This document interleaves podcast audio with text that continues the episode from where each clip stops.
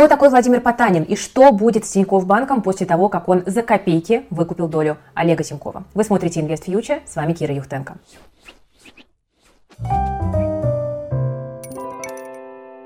Ну что, немножко вводных. Владимир Потанин второй по размеру состояния бизнесмен в России по версии Forbes на конец 2021 года. Это владелец и президент одной из крупнейших управляющих компаний России. Называется она Интеррос, и в нее входят пакеты акций предприятий Норильский никель, Роза Хутор, Петровакс Фарм и других. А вот недавно Интеррос выкупила два банка. Росбанк и, как вы уж наверняка слышали, Тинькофф банк. Ну вот давайте посмотрим повнимательнее, что же за человек возглавляет эту компанию, и давайте пробежимся по основным событиям его богатой биографии, насыщенной событиями. Может быть, это поможет нам ответить на часто задаваемый в последние несколько недель вопрос, что будет с Тинькофф банком. Итак, Владимир родился 3 января 1961 года в Москве в хорошей семье. Отец – представитель Минвнешторга СССР, затем руководитель Дальинторга, организации, которая занималась торговлей со странами Востока.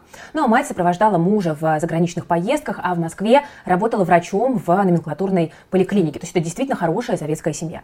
Владимир был единственным ребенком в семье, и, наверное, по тем временам его можно отнести к категории золотой молодежи молодежи. Ну, впрочем, были и сложности. Например, мальчик в детстве очень сильно боялся темноты. Когда из работы отца семья была в Турции, им выделили полуподвальную квартиру, и ребенок боялся настолько, что не оставался дома один. Из-за этого семья иногда даже пропускала приемы. Но фобию он все-таки победил, сознательно проводя долгое время в темных замкнутых пространствах. Вот такая вот сила воли уже в раннем детстве.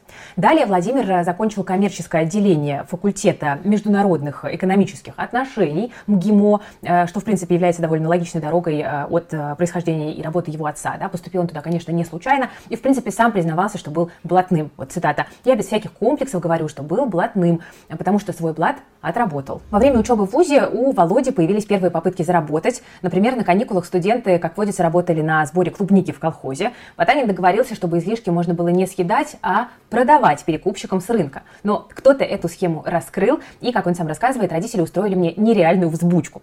С 83 по 90 год года он работал в системе внешней торговли СССР на должности старшего инженера двух предприятий э, «Удобрения» и «Руда» Всесоюзного экономического объединения «Союз Промэкспорт». Ну, вот такие вот названия были раньше. Жизнь при этом была не совсем безоблачной. Однажды, вот беседуя с Forbes, Потанин рассказал, во время перестройки семья столкнулась с дефицитом и даже дошло до драки. В магазине мужчина толкнул его плечом и забрал э, последнюю колбасу. Тогда ему пришлось вспомнить приемы самбо и выбить все-таки заветный э, деликатес из рук грубияна. Ну, а в 90-м году появляется та самая компания «Интеррос». Когда Владимир познакомился и подружился с бизнесменом а, Михаилом Прохоровым, а, вот именно тогда и спустя пару лет они станут партнерами в банке, который назывался Международная финансовая компания, где Потанин занял пост вице-президента, а потом и президента. Не оставляя этой должности, с 93-го он возглавил Онексимбанк, который помогли создать Виктор Черномырдин и Анатолий Чубайс. Специализация учреждения – внешнеэкономические операции. То есть Владимир практически пошел по стопам а, своего отца. Кстати, Потанин инициатор идеи залоговых аукционов в России. Схема работала так. Правительство получало кредит у банка под залог госпредприятий. Причем кредиты выдавались а, деньгами Минфина. Он открывал счета в каждой из организаций и размещал на них средства. Идея реализовывалась несколькими банками, которые участвовали в торгах на основании указов президента Бориса Ельцина, конечно же. Был у нас когда-то и другой президент. Так, в 1995 году Анексимбанк получил 51% акций Норникеля, а также контрольный пакет акций нефтяной компании Сиданка. Ну и другие крупные активы тоже получил. Есть сообщение, что в 2000 году Генпрокуратура предложила Потанину возместить ущерб за незаконное получение, собственно говоря, компании. Там называлась сумма 120 миллионов долларов, но, тем не менее, уголовное дело своего развития так и не получил.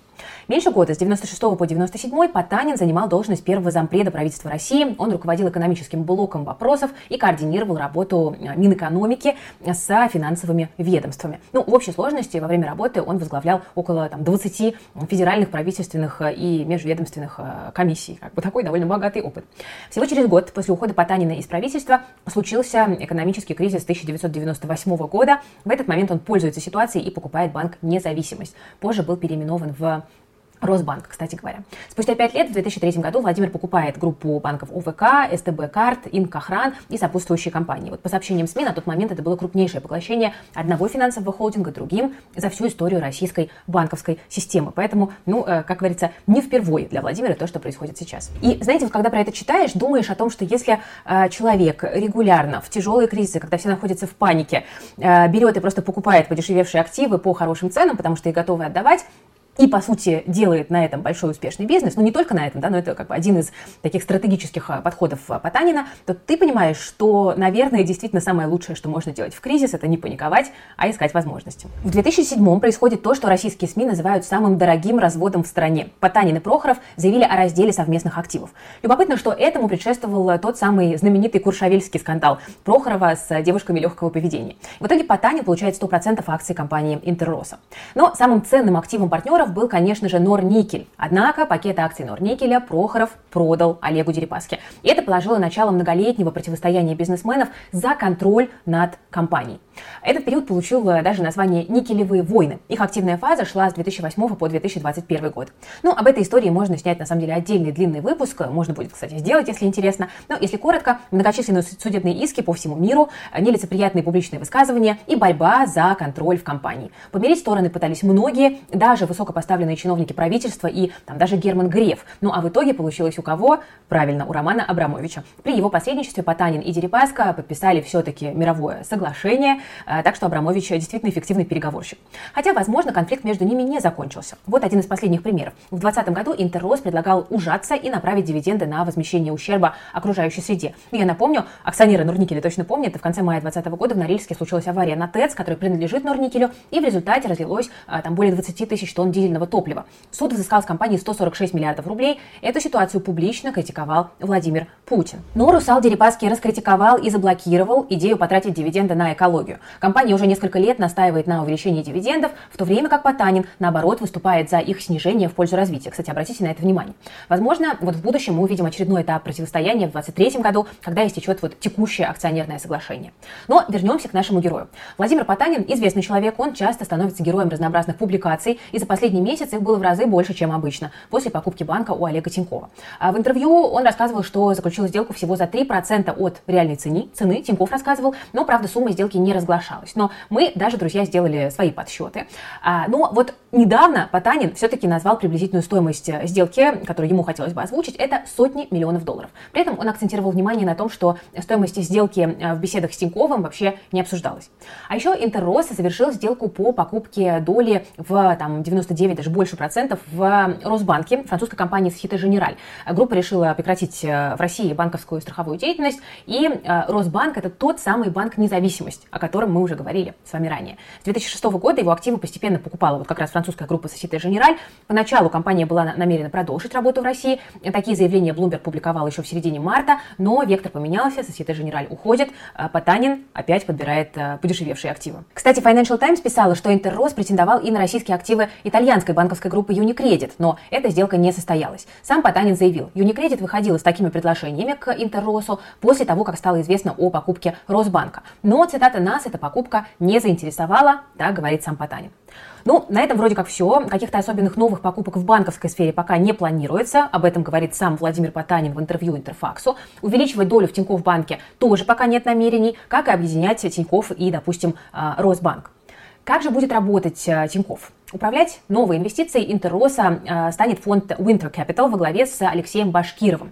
В перспективе возможно включение каких-то новых партнеров и сокращение доли Интерроса. Э, Потанин допускает такую возможность, но при этом он акцентировал внимание на том, что Тиньков не совсем банк, а высокотехнологичная компания, которая обладает определенными преимуществами в финтехе и способна развивать технологии в этой сфере, в том числе, возможно, и за рубежом. Но каких-то готовых планов в этом направлении сейчас, э, кажется, нет, по крайней мере, по официальным заявлениям. Еще, кстати, хочу обратить ваше внимание э, на то, что кроме доли в технологичном Тинькофф банке, таком классическом консервативном Росбанке, э, Интеррос не так давно э, приобрел долю в 40% акций в петербургской IT-компании Rexsoft. Она занимается разработкой программного обеспечения и сложных инновационных программных продуктов на российском рынке. Там сейчас 400 сотрудников. В 2021 году они обслуживали более тысячи компаний в России и мире. И Интеррос хотел бы вырастить на базе Rexsoft компанию, в которой работало бы несколько тысяч программистов. И, конечно, конечно, время тоже выбрано самое что ни на есть благоприятное, потому что иностранные эти компании из России уходят, рынок освобождается,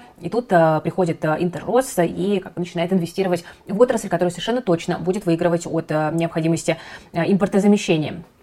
Вот, поэтому э, мы видим, что Владимир Потанин интересуется там, финтехом, интересуется в широком смысле технологиями и пытается сейчас занять вот этот немножко опустевший рынок. Не вижу в этом ничего плохого. Э, в целом Потанин, наверное, это не худший инвестор, который мог бы получиться у Тинькофф банка. Сейчас кто-то говорит о том, что вот сразу после продажи Тинькофф там стал ухудшать условия обслуживания клиентов, да, где-то повышать комиссии, где-то урезать лимиты и так далее. Но знаете, тут мне хочется спросить, друзья, э, вы там, если ранее работали с э, Тинькофф банком, наверное, вы могли обратить внимание, что, допустим, тарифы на брокерское обслуживание у Тинька всегда были высокими, да, в принципе, ну, фактически выше среднерыночных.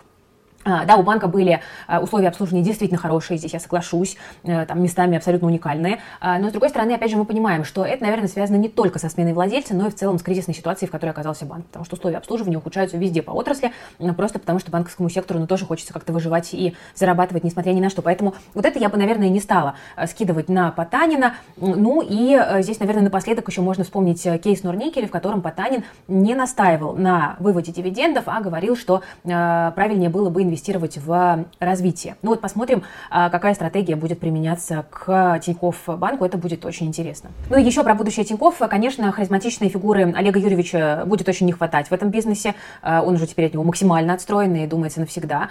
Но, а, с другой стороны, наверное, все-таки ключевой момент, останется ли команда управленцев.